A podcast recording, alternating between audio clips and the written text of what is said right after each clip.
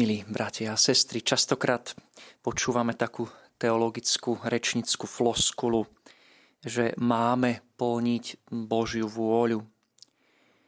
Samozrejme, že to nie je vo svojej významovosti prázdna fráza alebo bezobsažný výraz či veta.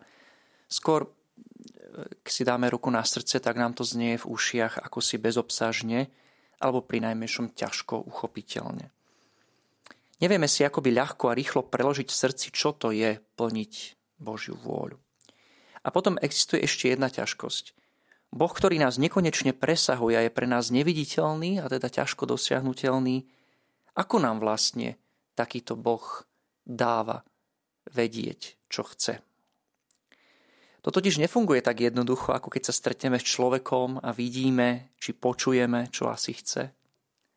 Človek nám vie svoju vôľu, teda čo chce odkomunikovať a my bezprostredne pochopiť. No ale Boh? A predsa je táto fráza plniť Božiu vôľu hlboko, hlboko biblická a naozaj aj hlboko obsažná.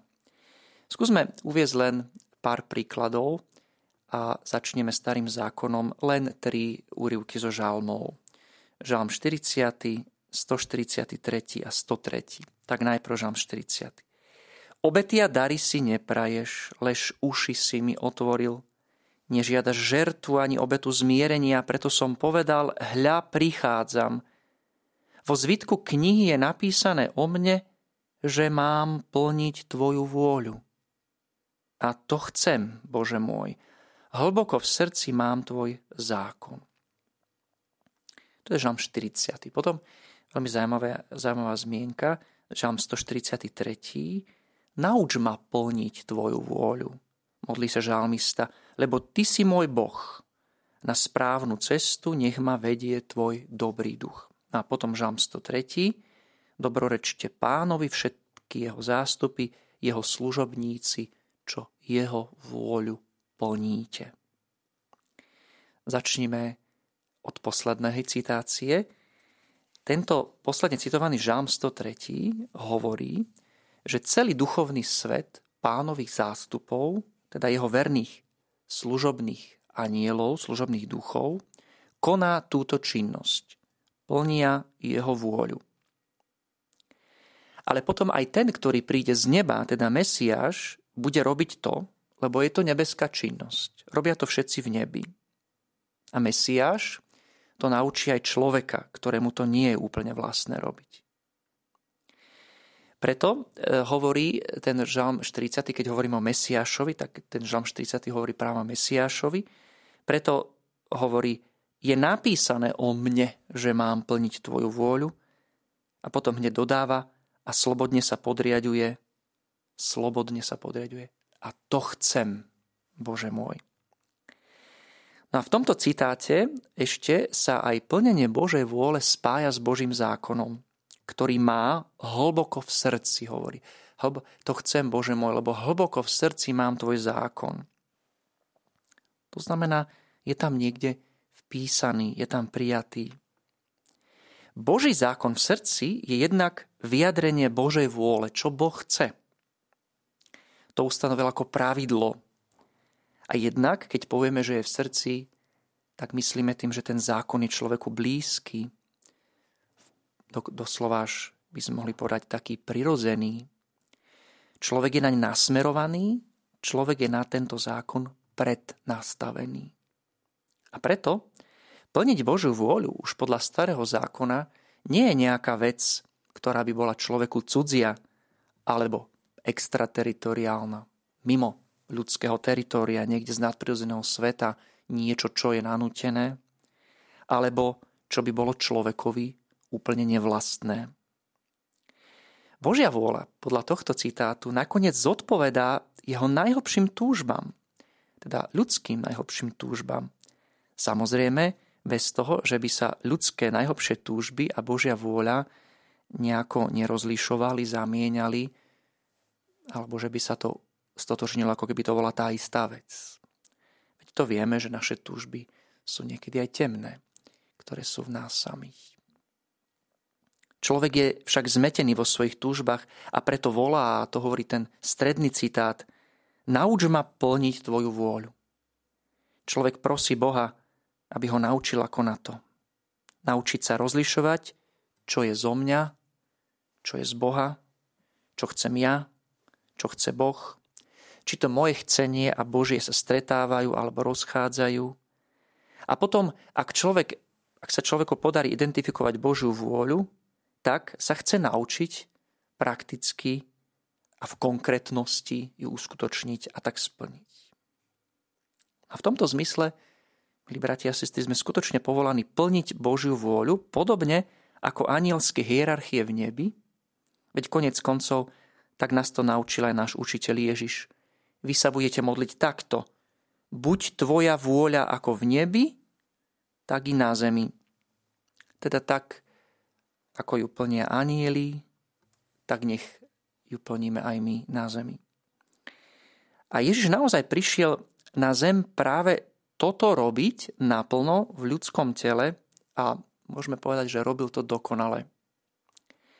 Priniesol poslušnosť neba do našej ľudskej neposlušnosti.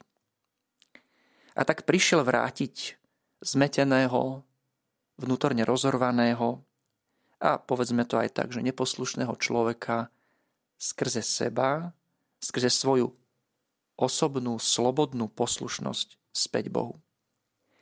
Plniť Božiu vôľu znamenalo pre Ježiša samozrejme aj to, že mal akúsi súťažnosť s otcom. Veď bol syn vo vzťahu s otcom.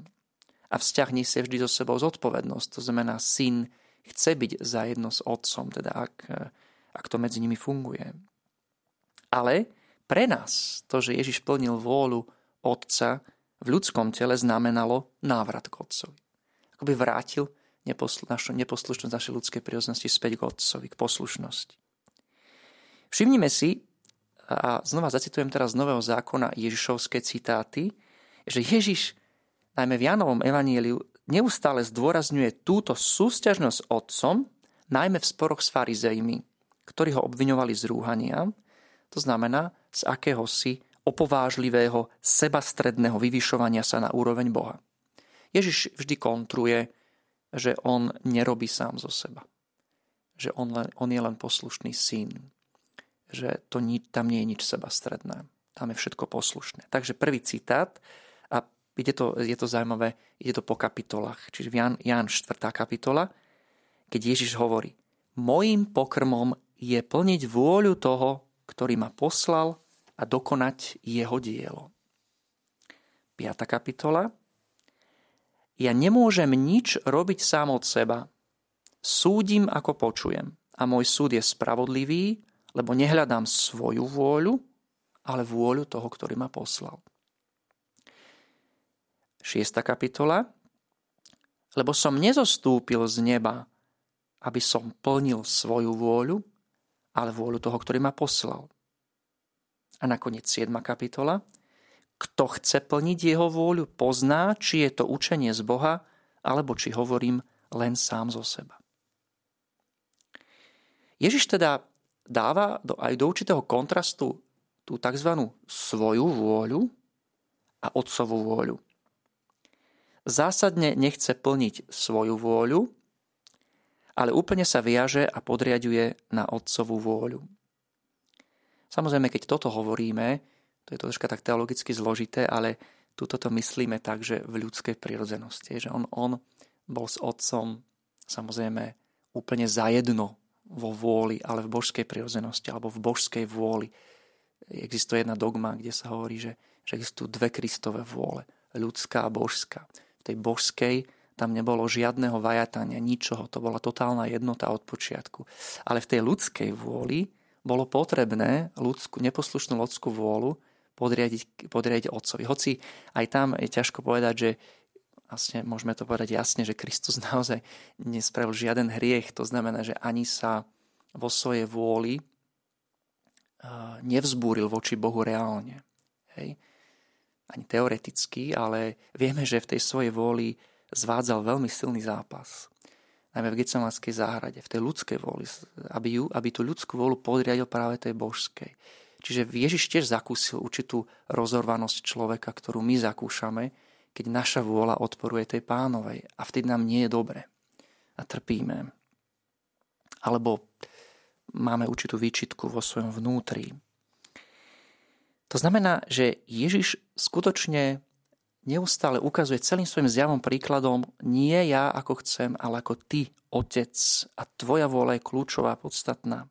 A celá moja existencia je podriadená existencia tebe, Otec, aby som ukázal ľuďom, aby som vôbec aj tú ľudskú prirodzenosť sám v sebe podriadil, ktorá sa ti vzbúrila v raji.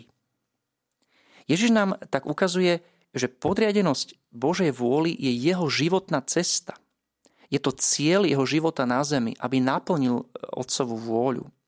A my vieme, že otcová vôľa v Ježišovom prípade bola super ťažká, super náročná, lebo mal ísť ťažkým spôsobom zomrieť, skonať a otec neustúpil. Ale ani syn neustúpil. A Ježiš zomrel naozaj veľmi tragicky, bolestne, vykrvácal doslova, ale bol pevne, pevne zjednotený s otcov vôľou. Lebo toto, toto bolo ich spoločné rozhodnutie v Najsvetejšej Trojici od väčšnosti, to takto urobiť. A Ježiš len potreboval, aby s tým aj človek Ježiš súhlasil. A tým pádom aj my ostatní, keďže, keďže sme s Ježišom spojení. No a keď my ako kresťania sa voláme a sme Ježišovými učeníkmi a nasledovníkmi, tak Ježišov príklad nás na jednej strane priťahuje toto isté robiť, že je to skvelá vec, ale potom nás to aj určitým spôsobom zavezuje žiť v podriadenosti Božej vôli aj napriek možnému odporu našej vôle. Dobre, a teraz skúsme ísť na takú určitú konkrétnosť. Alebo opýtajme sa konkrétnejšie. No tak teda ako ja zistím, aká je tá otcová vôľa, ktorú teda som povolaný plniť? Ako Ježišov učeník. Pri odpovedi na túto otázku mi veľmi pomohla kniha francúzského jezuitu z prvej polovice 18. storočia Jean-Pierre de Casso. Dúfam, že to vyslovujem dobre, to, to, to bolo sa de Casso s názvom Odovzdanosť do Božej prozreteľnosti, milosť prítomného okamihu. Otec Jean-Pierre vychádza z pozorovania, že duchovný život spravodlivých starého zákona bol celkom priamočiar a prostý a spočíval v plnení a vernosti Božím prikázaniam. Chápalo sa v starom zákone, že každý okamih nesie so sebou nejakú povinnosť, ktorú bolo treba verne plniť. Tejto povinnosti potom tí, ktorí boli zbožní a spravodliví, náležite venovali pozornosť. Na tejto zbožnosti fungoval v podstate aj život svätého Jozefa a panny Márie. Celá tá zbožnosť sa dá zhrnúť do Márinej vety, slávnej vety, nech sa mi stane podľa tvojho slova. Tu vidíme určitý postoj akéhosi pasívno-aktívneho podriadenia sa pánovi, ale je to kľúčové, že pánovi sa podriaduje cez jeho slovo. Ako by Mária ešte dopovedala, lebo tvoje slovo, čo hovoríš teraz svojej služobnici, je tvoja vôľa. Nech sa mi stane podľa tvojej vôle, mohli by sme povedať Bože.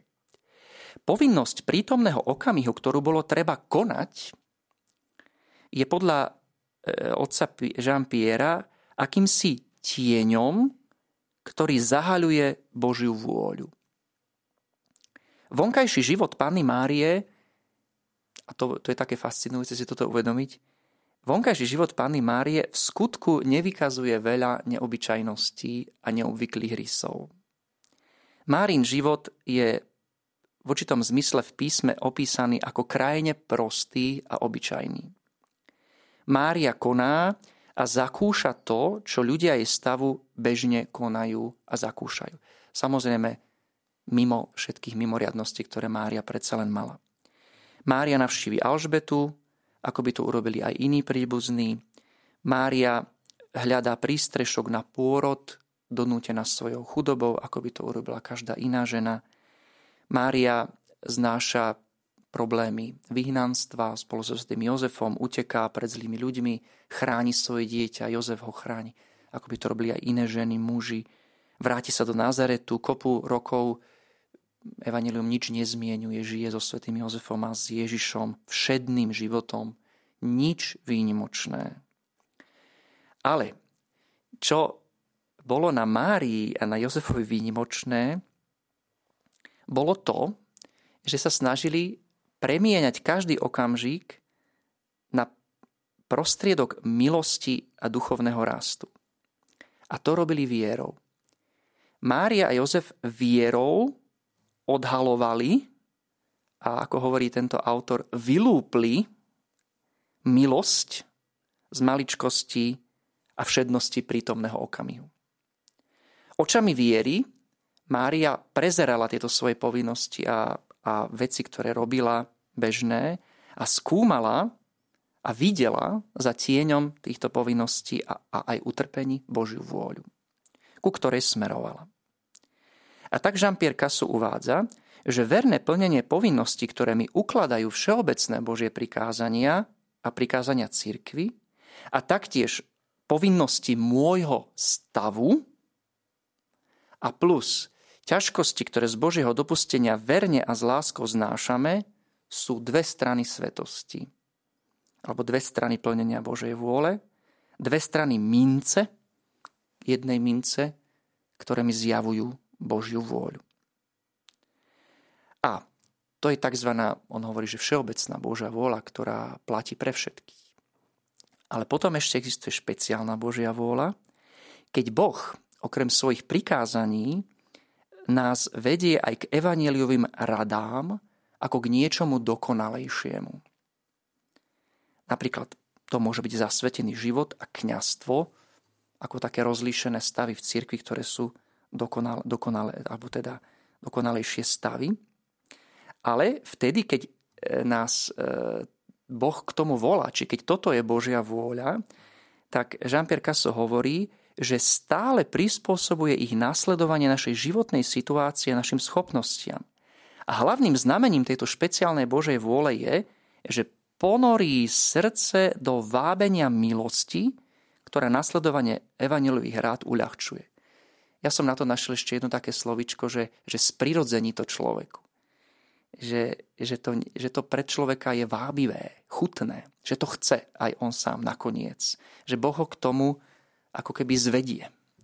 by ten, ktorý, e, ako muž, ktorý zvádza svoju ženu. Hej, že ju zvedie e, k tomuto konaniu, k, tejto, k tomuto osobitnému následovaniu evaneliových rád. Božia vôľa, teda suma sumárum, nie je zložitá pre nikoho. Náš život je predkaný mnohým bezvýznamným konaním a znášaním a práve s týmto sa chce Boh uspokojiť. Nič zvláštne, nič čudné, nič špeciálne. Božia vôľa sa tak prekrýva s tým, čo by sme mohli nazvať dobre prežitý ľudský život. Človek si má verne plniť úlohy a povinnosti svojho stavu, samozrejme v súlade s Božími prikázaniami, ktoré má vpísané v srdci a má len proste príjmať hociaké utrpenia, ktoré inak nepríjma alebo znáša s nevôľou, ktorým sa vôbec nevie vyhnúť a má to robiť s láskou, teda s radostnou dôverou a pokojom.